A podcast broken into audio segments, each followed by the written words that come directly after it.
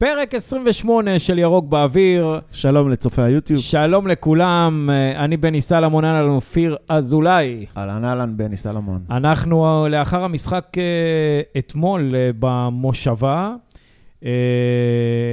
אנחנו נכחנו במשחק והיה לנו כיף. אנחנו ועוד, כמה היו שם? 8,000, 9,000? נראה לי יותר. 9,000 פלוס. יש שמועות שלוזון מכר את הכיסא שלו ב-1,000 שקל גם. לא עד מכבי חיפה. ווואלה, עוברים עלינו ימים יפים. ימים יפים. ניצחנו את מכבי תל אביב. נכון? ימים יפים. בקיצור, ניצחון על מכבי תל אביב בבית, לראשונה בסמי עופר, ובבית לאחר יותר מ9 שנים. מכבי חיפה עולה, בונה, אני קשה לי קצת להגיד את זה, אבל לראשונה עונה, על אף ההצגות, חמישיות, רביעיות, שישייה, פעם ראשונה, כובשת את המקום הראשון,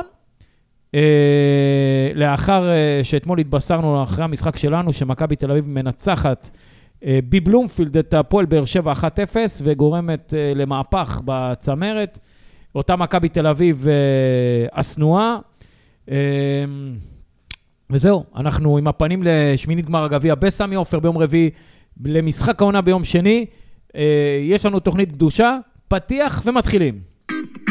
ירוק באוויר, תוכנית הרדיו של אוהדי מכבי חיפה, ללא אינטרסים וללא מעצורים. ירוק באוויר, מיד מתחילים. התוכנית מוגשת בחסות אבא קפה בעיר, חנות הקפה הגדולה בישראל, דרך עצמאות 53 חיפה. ירוק באוויר. בחסות לוגית, ספנות ולוגיסטיקה, פתרונות שילוח בינלאומי ולוגיסטיקה, עם דגש על הצרכים שלך. ירוק באוויר, מיד מתחילים. טוב, חזרנו, צופים וצופות, מאזינים ומאזינות, שוב, שלום אופיר אזולאי. ירוקים וירוקות. ירוקים וירוקות, שלום אופיר אזולאי, מה שלומך? שלום בני, הכל בסדר. טוב, אז מכבי אתמול מנצחת בכלילות 4-0 בפתח תקווה. לא משחק טוב, יש לומר.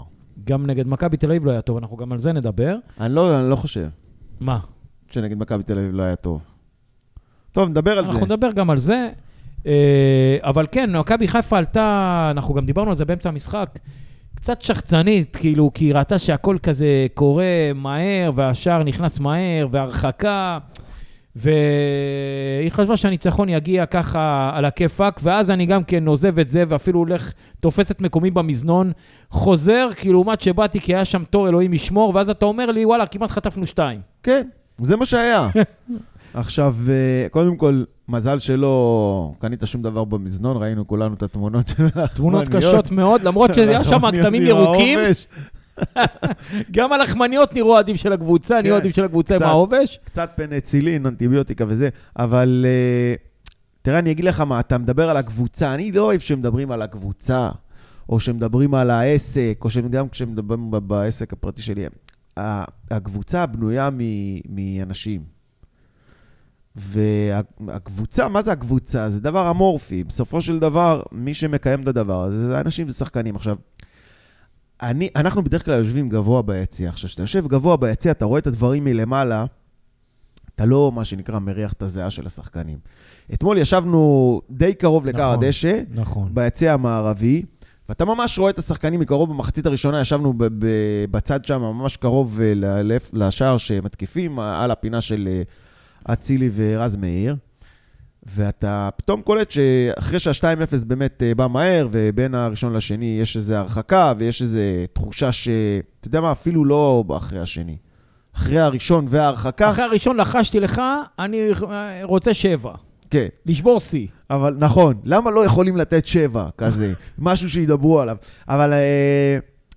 ואז אחרי הראשון וההרחקה, אתה פתאום רואה, אפילו אצילי, מורידים הילוך, וחזיזה, ושרי, מנסים לעשות את זה קצת יותר. אתה אמרת שחצני או זלזול, זה לא בדיוק שחצני או זלזול, אנחנו עכשיו יכולים לעשות מה שאנחנו רוצים. נכון, בשכונה. אצילי בא לו לתת את הגול, אז יש לו שתי אופציות מסירה טובות, ואם לא הייתה הרחקה הוא היה מוסר, ובטח אם היה 0-0 הוא גם היה מוסר, אבל פה הוא יכול להרשות לעצמו מה שנקרא לנסות ולבעוט, למרות שיש שחקנים באופציה יותר טובה. או חזיזה או שרי יכולים לעשות עוד פעם את הדריבל, שאם המצב היה קצת יותר שביר או או פחות בטוח בתחושה שלהם לפחות, כן? אז הם לא היו עושים את הדריבל הנוסף הזה. ואתה רואה את זה ממש כשאתה יושב קרוב לבדי, שאתה מזהה את זה הרבה יותר טוב ממה שאתה רואה את זה למעלה, וזה היה מעצבן. כן, אבל ראינו עוד כמה דברים שהם פחות מעצבנים. למשל, ראינו את רז ממש על הקו במשחק טוב, אני חייב לציין. ראינו גם את הפגיעה של ירדן כהן בברך של רז. אנחנו קצת נזעקנו, כי לא... שוב, גם רודריגז לא היה... שמענו את הבום, כאילו. כן, גם רודריגז לא היה לספסל, גם סטריין לא היה לספסל, ופתאום ראינו את אופרי הרד מתחמם כדי אולי להחליף. בסוף רז סימן שהוא בסדר. לקח אבל זמן עד שהוא סימן שהוא בסדר. נכון, כי הוא סחב רגל ו... ועוד מהלך, ומשפשף את המקום וזה. ואז אתה לוחש לי באוזן, הנה תראה, אלימלך שם גול, אני לא מבין למה הוא לא בסדר. נכון, אותי זה מטמטם הדבר הזה. כאילו אני אומר, בדיוק למה זה גם ישב לי, כי קצת לפני זה קראתי, אתה יודע, בשעמום שחיכינו שיתחיל למשחק, קראתי על הבחור הזה שהוא בן 16, שעלה לשחק בביירן מינכן. ואתה אומר באירופה, אוקיי, 16 זה קצת צעיר, אבל באירופה שחקנים עולים בגיל 17-18. 17 עולים, כן. ושם, בגיל 17-18, אתה נחשב לאיזה כישרון צעיר ומבטיח, שנותנים לו את הדקות, נותנים לו אפשרות להוכיח את עצמו, לבשל אותו אולי, ואם אתה מוכיח את עצמך משחק 2-3, אז זה לא משנה בין כמה אתה כבר משחק. כאילו יש בטוטנאם נדמה לי, גם כן איזה, הבחור הזה שמוריניו קנה לו את הנעליים, לא זוכר את השם שלו, לא משנה. כל מיני חבר'ה כאלה צעירים, אתה מוכיח את עצמך, אתה עולה, אתה מקבל את הדקות. עכשיו, אתה מסתכל אתמול, נתן גול מאור לוי, בסדר? גם באוסטריה עלה מישהו בן 16 בנבחרת. כן, בנבחרת. עכשיו, אני מסתכל על מאור לוי, וזה לא משנה מה דעתי עליו בתור שחקן, אבל אני אומר, הוא היום בתפיסה של כולם, נחשב לשחקן שעלה מהנוער, שחקן צעיר, שחקן מבטיח, עכשיו מבשלים אותו, נותנים לו פה דקות, שם דקות, אפשרות קצת להוכיח את עצמו, קצת להוריד מההתרגשות, קצת להשתפשף.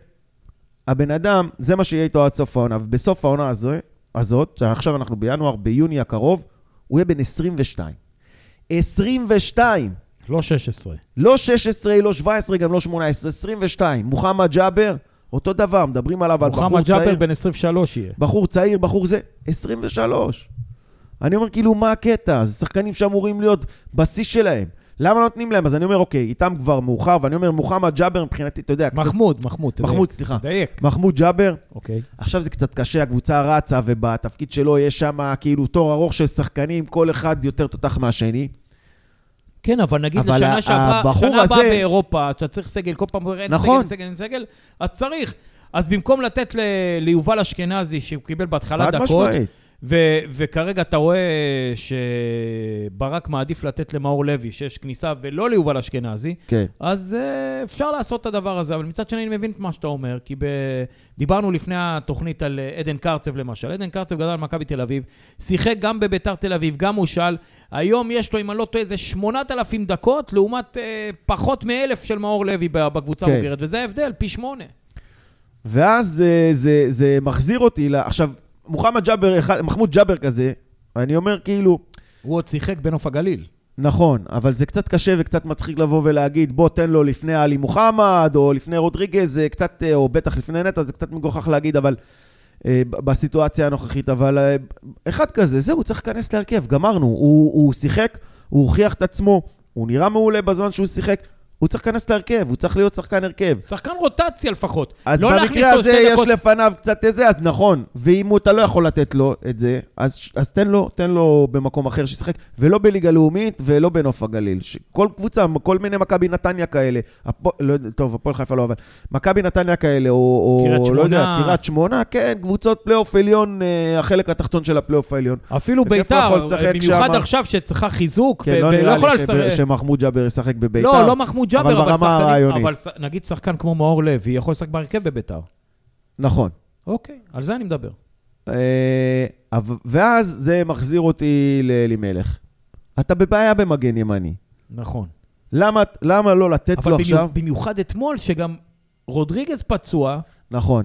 וגם סטריין פצוע, תביא אותו לספסל. נכון. והוא עלה ושיחק, וכשבדקות שהוא נכנס... מעבר לזה שהוא בישל את הגול, גם ראית שמדובר פה בשחקן. עכשיו אני לא אומר, לא בא ועכשיו אומר, אוקיי, פה הוא יהיה המגן הבא של מכבי חיפה, הוא מגן נהדר, הוא מגן מצוין, אני לא אומר את זה, אני לא יודע עדיין, לא ראינו אותו מספיק. אני אומר, במעט שהוא קיבל, הוא הוכיח את עצמו, תן לו עוד הזדמנויות. עכשיו בגיל הזה, אל תייבש אותו עד גיל 21, 22, ואז תתחיל, כן, חריג גיל בנוער. שיטה מטומטמת מצד אחד, מצד שני, אתה יודע, אין פה ליגת מילואים. צריך למצוא שיטה, אין מה לעשות, כאילו... צריך למצוא איזושהי דרך שכן יאפשרו לחבר'ה האלה לשחק. טוב, אז בואו נחזור חזרה למשחק. דיברנו על עניין המגן הימני. בקיצור, מכבי פתח תקווה אתמול, אז באמת היה איזה עניין של שכיחות, סלש זלזול, סלש כאילו הכל, המשחק הזה כבר יבוא מאליו, ואפילו דיברנו עם ידידנו אופיר אחר, אני לחשתי באוזנו שיבקש מהבת שלו לבטל את הכישוף של ה-2-0, נכון. וזה ישב לי בראש, רק אחרי שהלכתי אליו, נפרץ הסכר והפקענו עוד שני שערים, שער אחד... לא, תקשיב. עלו למחצית השנייה בווייב אחר. מחצית שנייה ראית שהם עולים קצת יותר ברצינות.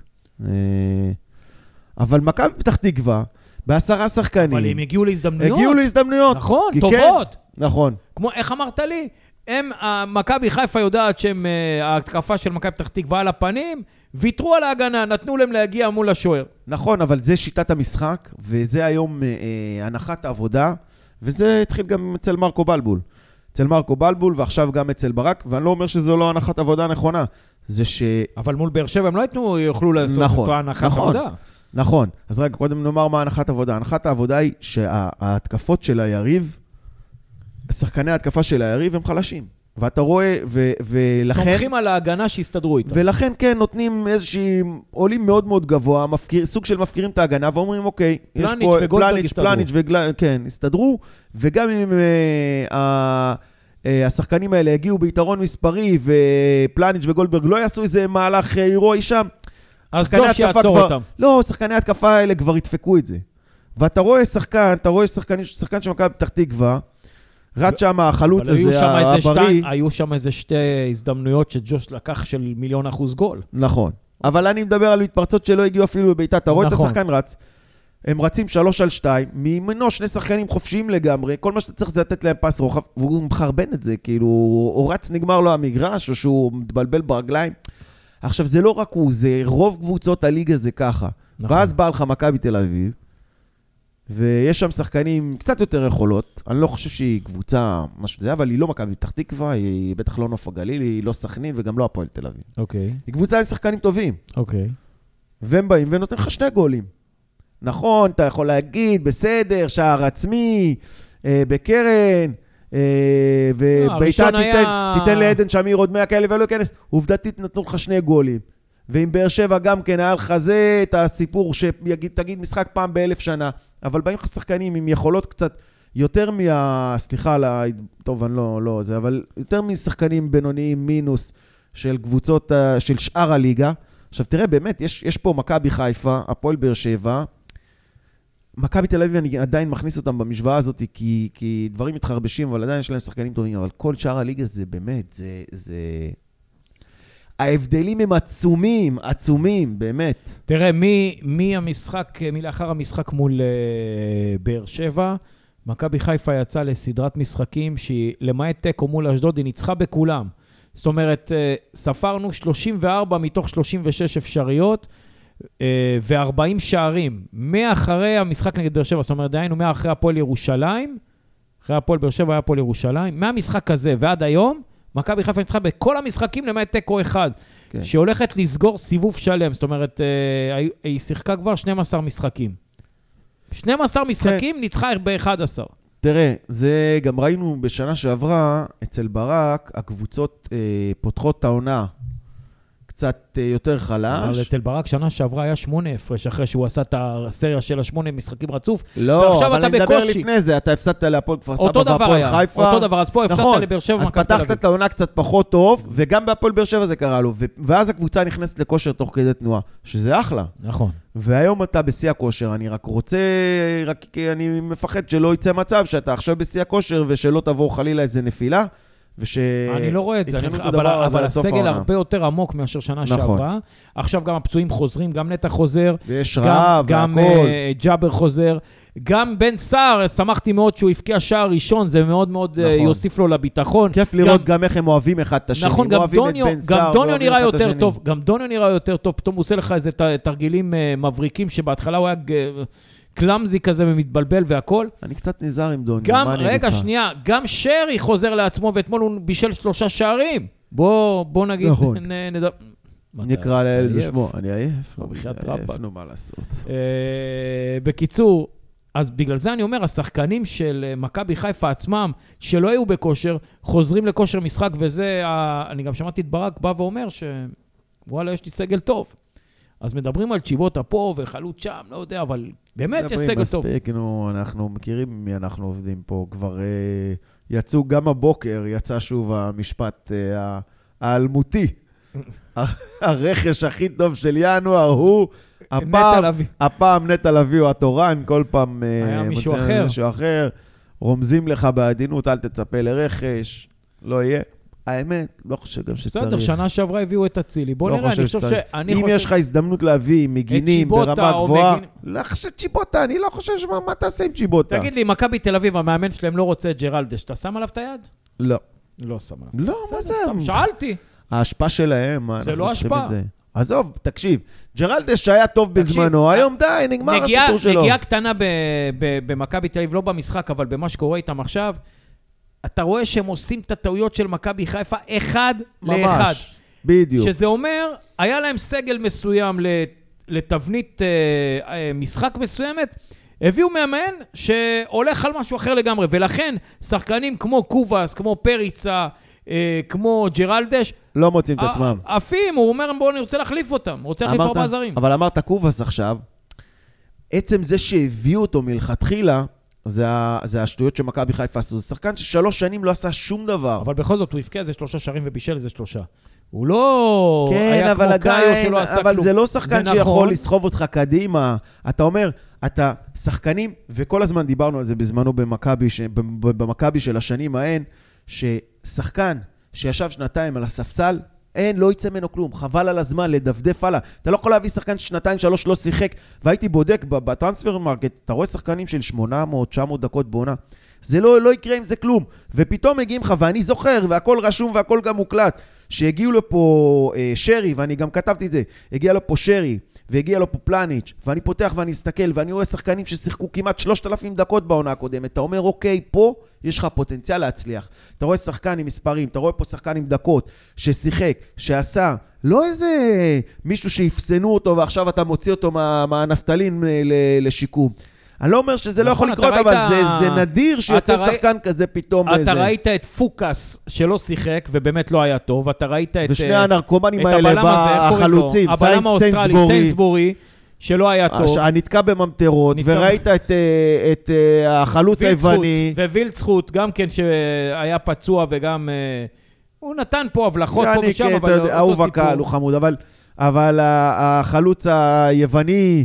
וקלאוס ומיכל קרמר ששחקנים שלא נתנו 2-3 גול, נכון? אז גם לא יגיעו לפה ויתנו גול, ולכן אחד כמו קובאס ש3 שנים הלך לעשות כסף ולאכול בקלאוד באמירויות, במפרץ, בערב הסעודית, כן, במדינות המפרץ, לא יכול לצאת ממנו שום דבר טוב, וזאת מנורת הזרה אדומה מאוד למכבי חיפה. אל תחזרו על טעויות העבר, עשיתם את זה בעצמכם, אתם רואים את מכבי תל אביב עושה את זה, עכשיו אתם רוצים ללכת קדימה, לעשור קדימה, וזה תמיד כשאנחנו דיברנו על הבעיות של מכבי חיפה, דיברנו על הניהול, וזה הניהול. נכון, נכון, שם הם עכשיו שוגים, ומכבי תל אביב היום... זה לא שחקנים ולא מאמנים ולא זה, זה בעל הבית שמנהל את הקבוצה. מכבי תל אביב היום מזכירה לי את מכבי חיפה, נגיד של 2016, שפתאום באו והביאו לך פתאום אלושי ושמלושי, והוא השחקן הזה הנורווגי, לא יודע, ממוצא אלבני, שכחתי את השם שלו, איך קראו לו, איזה חלוץ אחד, שאמרנו וואו וזה, ובסוף הוא מושג במילואים של הליגה הנורווגית. תכף יפול לי השם שלו. כן, אז הם עושים את אותו דבר, פתאום אתה מחליף 4 ומביא 4, עכשיו יביאו, אין מציאות בינואר זה, באמת ההסתברות שאתה מוציא זה מישהו פגז, הוא אפסי, הוא לא גדול. אצילי כזה. כן, אבל אצילי, אתה מכיר את היכולות שלו, זה לא איזה זר, שאתה לא יודע מי הוא. ההוא ירצה עכשיו להביא חברים שלו סרבים, איזה 4 זרים, וככה זה יראה, ואסור למכבי חיפה, וזה, אנחנו מדברים על הנושא הזה, ליפול השטות הזאת. אסור, ואני סומך על ברק פה, שבאמת לא יעשה את זה. צריך להיות גם מוגנים ולהגיד, שכשיש הצלחות, הרבה יותר קל, כשקבוצה טובה וקבוצה רץ, הרבה יותר קל להצליח בדברים האלה. בוא נתן לך דוגמה. ויכול להיות שפה אני אקומם לא מעט אנשים עליי ולא יסכימו. רודריגז, שאני באמת אוהב אותו, ואני מחזיק ממנו, ושחקן והכל, ורב גוני, ויש לו מהלכים, והוא מאוד מאוד חכם. ומצד שני, אני אומר לך שלטעמי, רודריגז, קוסטדינוב, וצק, אפילו אני סלושי, זה פחות או יותר אותה רמה. לא, אני לא חושב. אז אני חושב שכן, ואני אומר לך, ואני שם דווקא דגש על וצק וקוסטדינוב, פחות אני סלושי, אבל גם, למרות שאחרי הפציעה וזה, אבל וצק וקוסטדינוב מבחינתי, ורודריגז מבחינתי זאת הרמה, ואם אתה שם את קוסטדינוב או את וצק במכבי חיפה של היום, הם נראים לא פחות טוב מרודריגז. אני לא חושב שרודריגז הוא איזה שחקן על, הוא לא שחקן הלאה, הוא שחקן מאוד חכם שיכול לשחק במלא תפקידים, מה שהם לא יכלו לעשות. נכון, אין ספק, אני לא חושב, לא בא, אתה צריך לתת להם הזדמנות לשחק בקבוצה כל כך טובה כמו מכבי חיפה. שוב, וצק חוץ מלרוץ לא עשה כלום, בכלל בקריירה שלו, בעזוב מכבי חיפה. גם רודריגז לא. מה רודריגז עשה לפני מכבי חיפה? מה, לא עשה משהו מי יודע מה. אבל במכבי חיפה הוא עשה. נכון, כי הוא נכנס לקבוצה כל כך טובה. זהו, עכשיו זה לא שרי שאתה מכניס אותו והוא משדרג קבוצה. שרי זה, אתה מכניס שחקן, הוא רמה אחת מעל. אני לא חושב שרודריגז הוא רמה אחת מעל. אתה רואה שהוא לא רמה אחת מעל, אני עוזב רגע את אלי מוחמד בצד כוזר, אבל הוא לא רמה אחת מעל נטע, הוא לא רמה אחת מעל אלי מוחמד, מעל נטע לוי, אבל שרי הוא כן רמה אחת מעל יובל אשכנזי, מעל מאור לוי, מעל כל מה שיש לך בעמדה הזאת, או כל שחקן אחר שיש לך בארץ. אז אני אומר, ברמת הזר, אתה צריך זרים ברמה של שרי. איזה שחקן יש לך בארץ מעל חוזה רודריגז? לא אומר מעל. אז... אבל אני אומר, ברמה שלו, זה לא שהוא בתור עכשיו... מגן, בתור מגן הוא היה מעולה לא, בשתי הצדדים. מה הכוונה? אוקיי, אני אנסה להבהיר את עצמי שוב. תחזור עכשיו למכבי חיפה של 2017, שהיא קצת ככה בבעיה. אתה צריך להרים אותה מהרצפה, אתה צריך להביא לשחקנים שיגררו אותה מלמטה למעלה. בסדר, זה שחקנים כמו אצילי וכמו שרי שאתה היית צריך להביא. אתה מביא את קוסטדינוב, אתה מביא את וצק, אתה מביא... את רודריגז, אלה לא שחקנים שירימו אותך מלמטה. נכון, אין בעיה. אבל אתה מביא, את שרי, אתה מביא את אלי מוחמד, אתה מביא כמובן, אני מדבר על זרים, אבל כמובן הזכרת את אצילי וגם חזיזה, אלה שחקנים שכן יכולים להרים אותך למעלה. אבל אתה צריך לאדם את הפועלים השחורים, ורודריגז הוא אחלה פועל שחור. לא, אין ספק, אני לא אומר שלא. בדיוק כמו אלי מוחמד. אבל מה שאני אומר זה שאני לא חושב שהוא איזה שחקן טוב, אני חושב שהוא שחקן טוב, אני מחזיק ממנו והכל, אבל אני אומר, למה אני לא לשם התכוונתי להגיד, בסדר, לא רציתי להיכנס לזה כל כך לעומק. המטרה, מה שהתחלתי להגיד בדבר הזה, שנכנסתי לרזולוציה יותר מדי עמוקה ולא התכוונתי לעשות את זה, זה שבסופו של דבר שהקבוצה מצליחה, יותר קל לך גם להצליח עם הזרים.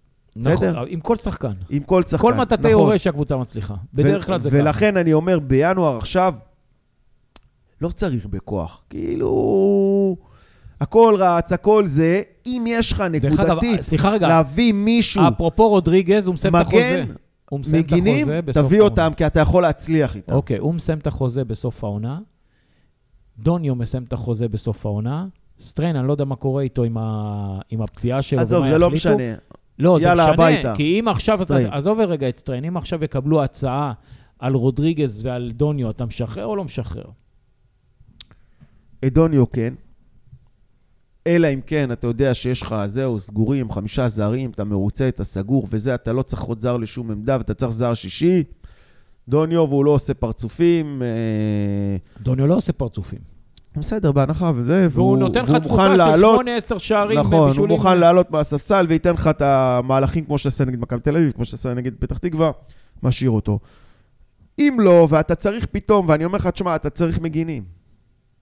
אם אתה רוצה להתקדם הלאה, ולהתקדם הלאה זה לעשות הופעות טובות באירופה. מגינים אתמול סן מנחם בהופעה לא טובה. ולהמשיך בקצב הזה בליגה, בהופעה שחורה, אבל ניתן לו את הקרדיט שהוא חזר מפציעה. אוקיי. הוא עשה גם טעות קשה מאוד שם, שכמעט לא הסתיימה בשער. למזל. נכון.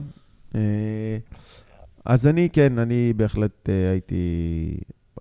סטריין, אין על מה לדבר, זה היה אופציה, לא מספיק הביתה. מבחינתי גם בינואר, אם מוצאים מגן טוב בינואר, מישהו שאפשר להביא שיש פוטנציאל, אני אומר, עכשיו זה הזמן, תביא אותו, יהיה יותר קל להכניס אותו לעניינים. כשהקבוצה רצה וטובה, מה יש שנה הבאה, אתה לא יודע, אז תרוויח אותו השנה הזה. אם לא, לא בכוח בינואר, אין מה, זה הקבוצה טובה, יש עומק, יש הכל. טוב, אז דיברנו על מכבי פתח תקווה, קצת גלשנו לשחקנים, אבל בואו ניתן איזה ספוטלייט קטן על מכבי תל אביב. אז קודם כל, אחרי התוכנית שעברה, אתה היית פועד... על המשחק עם מכבי תל אביב. כן, אתה היית פועד, אני קיבלתי פה טלפון מערוץ הספורט, ששאלו אם אני רוצה להשתתף באיזה כתבת... יום בחיי. כי הם לא יכלו לעשות את זה בגלל הקורונה, ואני הסכמתי, ובמהלך המשחק אני רק חשבתי איזה בסה, יראו את זה, ועוד פעם הפסדנו. וזה ניכר לי בראש כל הזמן, וכבר ככל שנקפו מחוגי השעון, ואני הסתכלתי, כמו שאז הסתכלתי ביחד איתך על מחוגי השעון של נגד פראג, בניצחון 1-0, הסתכלתי וראיתי שמכבי חיפה לא הולכת להכניס. אני חושב שהיא לא שיחקה טוב, היא שלטה במשחק ללא עוררין, מכבי תל אביב באמת עשתה בונקר מפואר, קוראים לזה כאילו במילים יפות יותר מבוקר, שיחקה מבוקר, אבל מכבי חיפה שוב לא הלך לה, היא שיחקה עם הראש בקיר, לא הלך לה, לא היו שם יותר מדי הזדמנויות, ועד שהגיע הרגע של הפנדל שנשרק, כן. וזה היה הקטליזטור של המהפך. זאת אומרת, מאחרי הרגע הזה, כל המשחק היה בשליטה מוחלטת של מכבי חיפה, כולל תבניות התקפה. זה מה שנקרא משנה מומנטום. נכון, לגמרי אבל, לגמרי.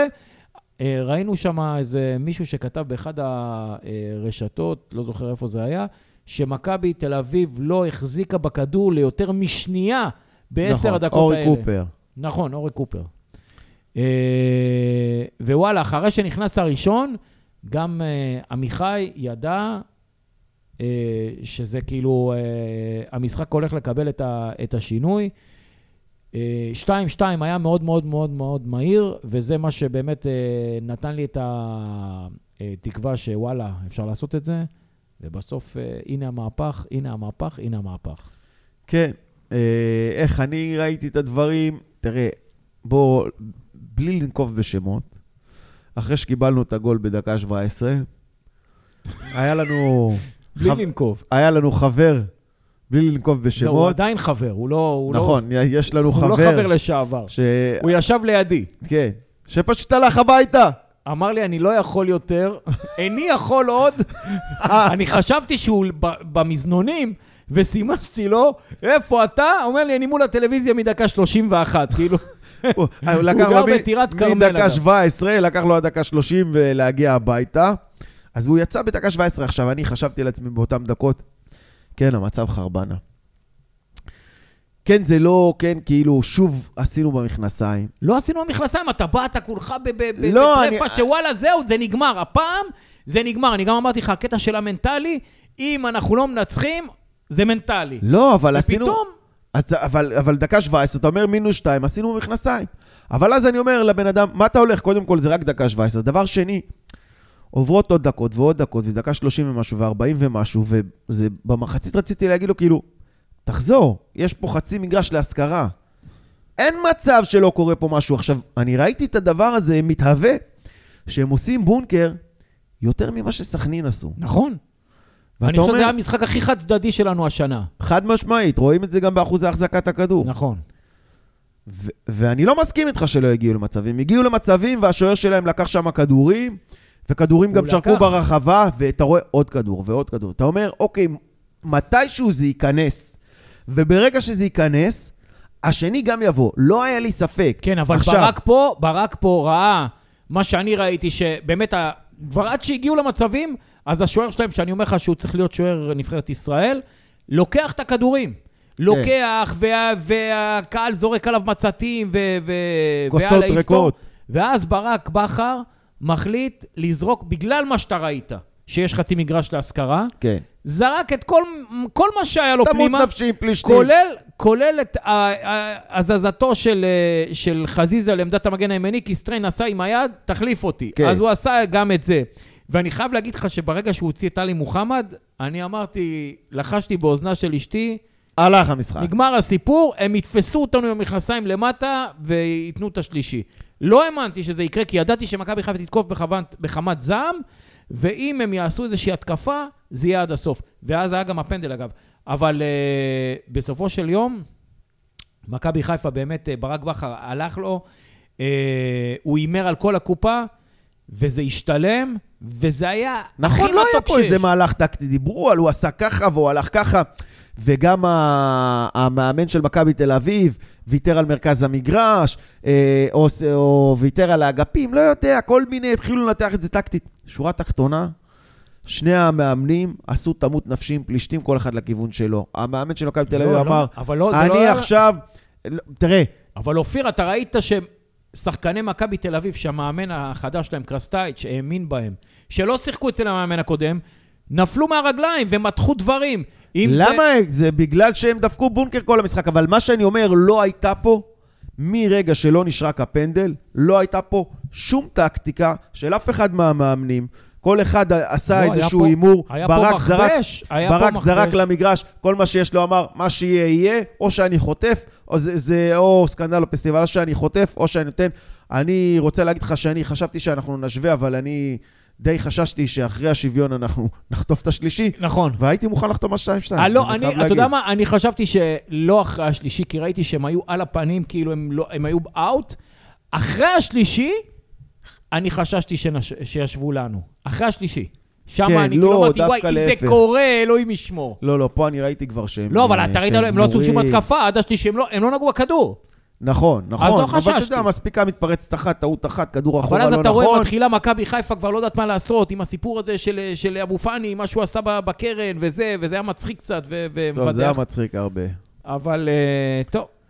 בקיצור, אני רוצה להגיד עוד משהו. רגע, שהוא לא קשור לטקטיקה ולא כלום. כן. הגובה הדציבלים אחרי השער השלישי, וכמות השמחה והאושר, לאחר, במשחק עצמו, ומחוץ למגרש, עלה על משחק האליפות.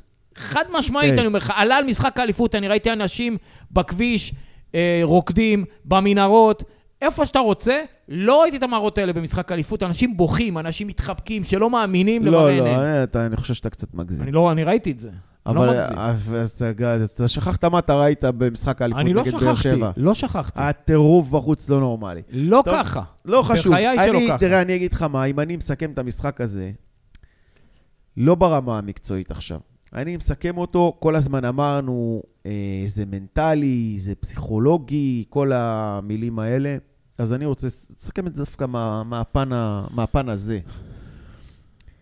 פה התהפכו היוצרות באמת. זאת אומרת, זה נכון שלפני זה היו משחקים בעונה שעברה, שהובלת 2-0, אז ספקת 2-2, והסתכלת להם, כן, וגם השווית ל-2-2 אחרי שהיית בפיגור, וזה כבר לא היה נראה נוער נגד בוגרים, והסתכלת להם בלבן של העיניים, והיית שווה מול שווים, וכמו שהפסדת משער מקרי, יכולת גם לנצח משער מקרי, אבל פה במשחק הזה, על אף שהיית בפיגור של 2-0, למה אני אומר את הפוכה היוצרות? בגלל העליונות. קודם כל הייתה העליונות, זה היה נראה נוער נגד בוגרים. הפוך. הפוך. ממה שהתרגלנו. ודבר שני, במקום לקבל את ה-3-2, אתה נתת את ה-3-2. נכון. ומכבי תל אביב של השנים הקודמות, כשהם היו מובילים 2-0, הם היו ממשיכים לנסות ולדרוס אותך, והיו הולכים לנסות ולנצח. ומכבי חיפה, שהשוותה ל-2-2, הם לא הלכו לשמור על התוצאה. הם הלכו לנצח 3-2, וחזיזה בא לקהל ואמר להם, תפסיקו לזרוק דברים, תנו לנו לנצח. ופה אתה מבין שהיוצאות התהפכו, שהדברים השתנו. שהקבוצה הזאת באה לנצח. לא באה, יאללה, השווינו ל-2-2, נסתפק בזה, בוא, ברמה הפסיכולוגית, הנה, אנחנו המפוחדים, הצלחנו להוציא משהו. לא, זהו, הם במוח שלהם, בראש שלהם, הם יותר טובים. והם יודעים שהם יותר טובים. ופה זה יתהפך. ובמשחק הבא, חמסה, אני לא רוצה לפתוח עין, אבל אני חושב שכבר יהיה יותר קל. אבל בוא נמשיך עם מכבי תל אביב, ונחזור חזרה לאתמול. מכבי חיפה מנצחת את מכבי פתח תקווה בקלילות, ואז אנחנו אומרים, נשאר לנו עכשיו רק שהם יעשו לנו את העבודה מול באר שבע. אני ואתה דיברנו על זה מראש, שבאר שבע לא תנצח. ושאנחנו נגיע למשחק נגדם במקום ראשון, האמת היא, אני בניתי על תיקו. לא שבאר שבע לא תנצח, ידענו שמכבי תל אביב לא מפסידים את המשחק הזה, דיברנו על זה. הם לא יכלו להרשות לעצמם גם בבית וכל זה, ומכבי תל אביב עמדו בזה בגבורה, לא רק עמדו, אלא גם ניצחו, ובאר שבע יכולה להגיע למצב ביום שני הבא, בעזרת השם, יש לה משחק קשה ביותר בחוץ מול מכבי נתניה בשמינית גמר, ומשחק נגד מכבי חיפה, משחק העונה בטרנר, שהיא כבר באה מהמקום השני לאחר הפסד. היא יכולה לאבד את כל העונה, והכל יכול להתהפך עליה ועל רוני לוי, בשנייה וחצי, במידה והם לא יעשו משהו. עכשיו, מבחינת כדורגל, מכבי חיפה עולה עליהם. אין ספק בכלל. נכון. אתה רואה שגם הם משחקים באר שבע, שהמחצית השנייה שלהם, היא ברמה הרבה יותר נמוכה מאשר המחצית הראשונה. נכון. אתמול רוני לוי מוציא את רמזי ספורי במצב של 1-0, שומר עליו שלא יקבל צהוב נגד מכבי חיפה במצב שהוא צריך את השער שוויון. זה היה משהו הזוי. הזוי לחלוטין, אני לא האמנתי. הוא לא מאמן טוב, נו מה? אוקיי, אז אנחנו צריכים, מכבי חיפה צריכה להמשיך באותו קצב, שוב, של לדרוס אותם, כמו שהם שיחקו בדרבי וכמו נגד מכבי תל אביב, לבוא בקטע הזה, שיהיה להם איזה 10-20 דקות של בליץ לא נורמלי, אני חושב שזה יספיק להרוג את המשחק. אני אגיד לך איך אני רואה את המשחק של מכבי חיפה נגד באר שבע, ואז אני אחזור קצת אחורה. רק שנייה, תן לי רק לסיים, מכבי חיפה עם 46 שערים, כאשר חסר לה עוד משחק אחד לאמצע העונה. אנחנו ב-36 מחזורים בעונה רגילה, המחזור הבא יהיה מחזור 18, 46 שערים, אני בדקתי ביחד עם ידידנו אופיר, שאנחנו אוהבי סטטיסטיקות, בעידן האחרון... לא אופיר, אני אופיר סגל. כן, במשחק האחרון, בעידן החדש, בוא נגיד, הממוצע של השערים הגבוה ביותר, המכבי חיפה, עונת 93-4, 89.5 שערים בעונה של 36, מכבי חיפה הבקיעה 97 שערים כמדומני, אבל היו 39 משחקים, אז אני עשיתי... נרמלת את זה. כן, נרמלתי את זה, וזה התוצאה. והמקום השני היה של הפועל תל אביב בעונת הקיזוז, שהם לקחו לנו את האליפות עם אותם 89.4, כמעט אותו דבר. כל האוהדים של מכבי חיפה אומרים, גוטמן עשה בונקריסט 1-0, אז... הם בקבוצה במקום השני עם 0.1 פחות. מבחינת כמות השערים. עכשיו, מכבי חיפה היום בקצב של מעל 90 שערים. נכון, בלי המשחק הזה עוד של באר שבע. כן. אם בעזרת השם יתנצח ותפקיע שער אחד ומעלה, אז זה הרבה יותר, זה כאילו 47, זה אומר 94 או מינימום של שערים. כן, רק צריך להמשיך בקצב הזה. וגם ההגנה של אלוראי ספגה רק 2 שערים פחות מבאר שבע. תמשיך. נכון. איך שאני רואה את המשחק נגד באר שבע, פה באמת, אתה יודע, ברור שההבדלים ברמת ההתקפות הם גדולים מאוד, ברמת הלחץ, ראינו תראה, אתה יודע מה, אולי לפני זה אני קצת אחזור אחורה למשחק של מכבי תל אביב נגד הפועל באר שבע, קראתי היום בכל מיני מקומות שניתחו את המשחק הזה, שרוני לוי ראה את המשחק של מכבי תל אביב נגד מכבי חיפה, והלך לטקטיקה אחרת, שהוא בחר ללכת אחורה ולתת למכבי תל אביב את הכדור, ולצאת להתקפות מעבר, ואולי ככה הוא נצח. זה בולשיט. הפועל באר שבע, לכאורה אוהבת להחזיק את הכדור, וברוב המשחקים היא מחזיקה את הכדור. במחצית הראשונה אבל. כן, לא משנה. באופן כללי זה שיטת המשחק שלהם. כשבפועל הם עושים את זה מול קבוצות שבאות מורתעות מולם, ובאות להגיד, אוקיי, אנחנו באים פה להתגונן, ואז יוצא שהכדור ברגליים שלהם. אבל כשבאה קבוצה, כמו מכבי חיפה בסמי עופר, או מכבי תל אביב, שקצת לוחצת והיא גם רוצה את הכדור ברגליים שלה, זה לא שבאר שבע מוותרת על הכדור בקלות, זה באר שבע פשוט אין לה את היכולת להחזיק את הכדור ולהניע אותו, ואתה מסתכל על חלוץ כמו ניקי, ואנחנו יודעים שניקי הוא לא איזה חלוץ שלוחץ בטירוף, זה לא דין דוד, זה לא דוניו, ואין לבאר שבע את השחקנים שמסוגלים ללחוץ בטירוף בצורה נכונה וחכמה, ולזכות בעוד כדור ועוד כדור ועוד כדור, ואין להם גם את היכולת הטכנית להניע את הכדור ולהשתחרר מלחץ בצורה טובה, ולכן מול מכבי תל אביב שבאו ולחצו אותם, הם פשוט, הם איבדו את הכדור, זה לא שהם ויתרו על הכדור. עכשיו, אם מכבי תל אביב היו קבוצה יותר מאומנת, שיכלו להניע את הכדור בצורה יותר טכנית, ולא לרוחב המגרש, הם גם נותנים להם 3 ו-4 חתיכות. אבל רגע, ואז אני מגיע למשחק של מכבי חיפה נגד הפועל באר שבע, איפה המפתחות לניצחון? לנטרל את ספורי. לא, אני לא חושב. אבל אין להם חוץ ממנו כלום. יש פה עניין של ריכוז ושל מזל קצת, כי בהתקפה אנחנו יכולים לעשות את שלנו, אין ספק, למרות שיש להם הגנה חזקה, אנחנו נצטרך, אתה יודע, לנצל את המצבים שלנו, זה נכון לכל משחק. עוד פעם, מה זה הגנה חזקה? אתה לפני, בתחילת השידור בא ואומר שרוב הקבוצות זה התקפה פחות או יותר. נכון. אז ההגנה שלהם חזקה. זה נכון. עכשיו הם ישחקו נגד התקפה של מכבי חיפה בשיא הכושר, נכון. מה שלא הם לא קיבלו בתחילת העונה. נכון, אז אני אומר, אנחנו נעשה את שלנו. אם תעשה את שלנו, אתה גומר בשלוש. אממה. לא, אתה יודע, יש פה עניין של מומנטום, פתאום תסכולים, אתה לא מצליח להפתיע, ואז מה קורה? אתה חושב שרוני לוי יעלה בבונקר? הוא לא יכול להרשות לעצמו טקו. מה זה יעלה בבונקר? אז אני אומר לך, זה לא תלוי בו. מכבי חיפה תחזיק ברוב המשחק בכדור. אבל אתה יכול להיקלע למצב כמו נגד מכבי תל אביב, שהפועל באר שבע 60-70% מהשערים שלה זה מצבים נייחים. נכון. אתה יכול עכשיו איזה מצב נייח אחד לקבל גול מוויטור בקרן, ואז יש לך פה איזה... תלוי מה עשית לפני זה, אם לא הפקעת, זה משהו אחר. לא, בסדר, אתה יודע, כן. אבל אם אתה מוביל 3-0 וביתו מחליט בקרן, זה משהו אחר. לא, אבל איזה טעות וניקי ככה גונב איזה כדור ושם את השתיים, ואתה לא... אז אתה בבעיה פה. אתה בבעיה, ולכן אני אומר, יש פה עניין של, קודם כל, עניין של מזל וריכוז, שאתה צריך לא לחטוף את המצבים הנייחים האלה. וואנס אתה תצליח לא לחטוף את המצבים הנייחים, את שלך בהתקפה אתה תעשה. אבל אם אתה תחטוף את המצב הנייח, ודיברנו על זה במשחק שמכבי חיפה נגד מכבי תל אביב משנה מומנטום, מה שנקרא, אז פתאום הם יכולים להתחיל לפרוח, הפועל באר שבע. הם ייתנו, אתה יודע, איזה משחק בעצלתיים כזה, עד דקה 50-60, ופתאום הם ייתנו לך את הגול במצב נייח, ואז הם יתחילו לרוץ, ויתחילו ללחוץ, ויקבלו אנרגיות, ושכתר ייכנס, ויעשה בלגן, בדיוק. יקלל, יצבות. ולכן צריך להיזהר.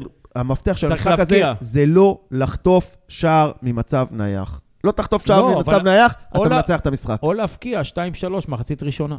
כן, בסדר.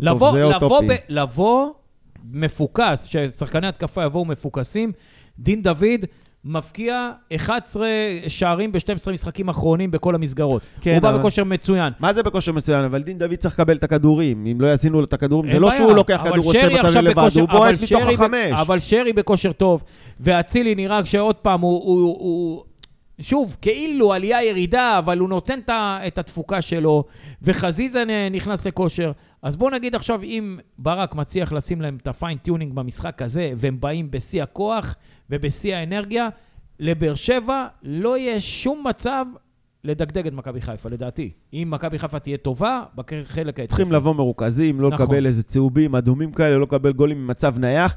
אני אגיד לך אפילו יותר מזה, זה יישמע קצת... שוב, מצב נייח כמו שהיה עם מכבי תל אביב. נכון שזה הגשער עצמי, אבל כזה דבר יהיה קשה מאוד לפרוץ את זה בגלל ההגנה שלו. ובטח בבאר שבע, בטח שאתה בבית. נכון. ולכן מה שאני אומר פה עכשיו, זה שני דברים. זה יכול להישנה קצת פחדני וקצת של קבוצה תחתית, אבל... לשחק על תיקו? לא, מה פתאום. לא, אז אוקיי. לעבור את 25 דקות הראשונות בשלום. בשלום, לעבור את 25 דקות, להפקיע ולא לקבל.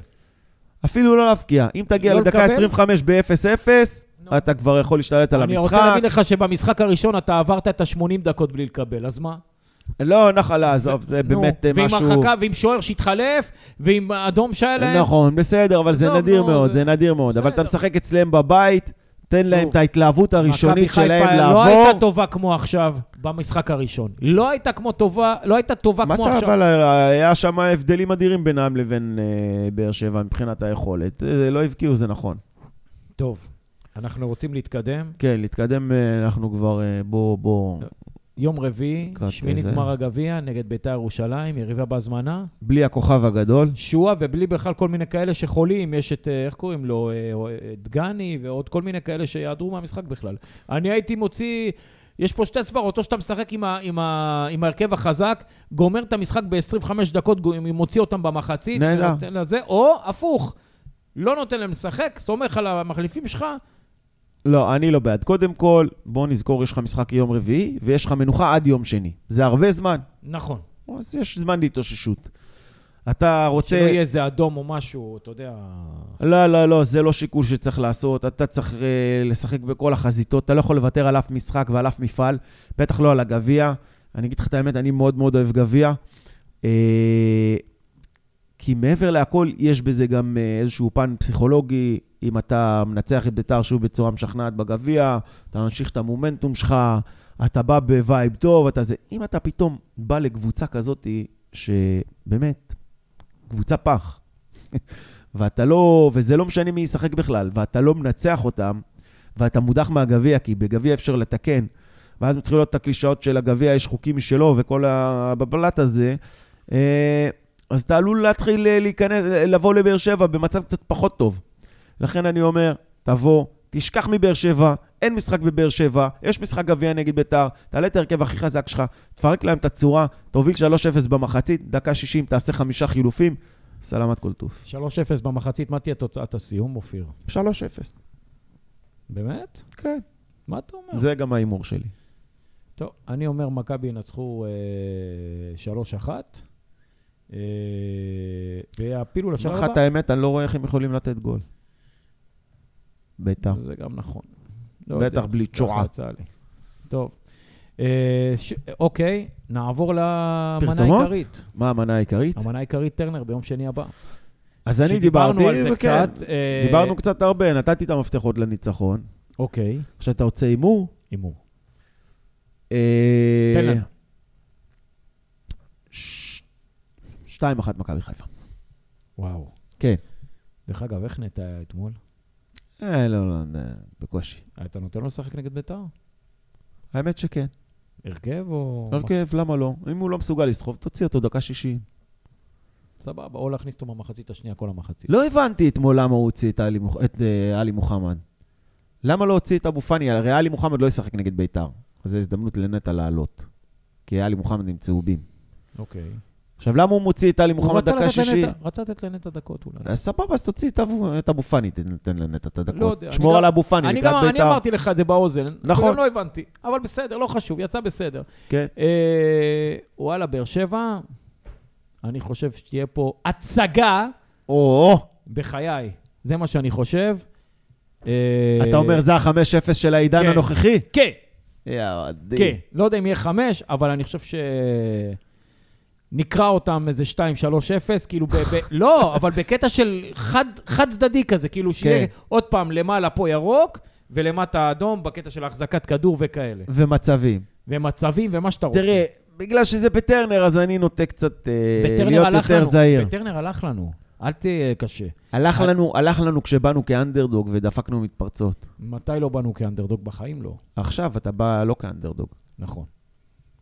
ואנחנו הרבה יותר טובים בכדורגל. זה מה שאני אומר לך כל הזמן. הרבה יותר טובים. נכון, אבל כשאתה משחק בטרנר, בסיטואציה כזאת, זה כבר לא 100% כדורגל. יש קצת יותר מכדורגל.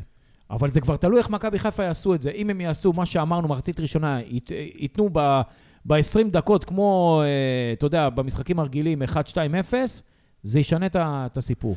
כן, זה קצת יותר קשה נגד הקבוצות הטובות לעשות את זה. זה לא מכבי פתח תקווה. זה גם תלוי מה יהיה בנתניה למשחק שלהם, כי אם הם יעופו מהגביע ועוד שער של מכבי חיפה, הקהל טק מתהפך. שמה מתהפך עליו. נכון, ברור. טוב, אופיר. וואלה, עבר לנו ככה מהר. עוד פרק הגיע לסיומו. הגיע לסיומו. שיהיה בהצלחה למכבי חיפה, ניפגש בפעם הבאה. ניפגש כל פעם מבטיחים ולא קורה כלום, ואתה קשה, ויש לך פה, והיא חולה, וזה חולה, ואני חולה. אצלי גם היה בלגן. ובחול, וזה, עניינים. טוב, נקווה להיפגש השבוע, שיהיה לנו ערב טוב, ירוק, עולה, ימים טובים, באים עלינו. יאללה, ביי.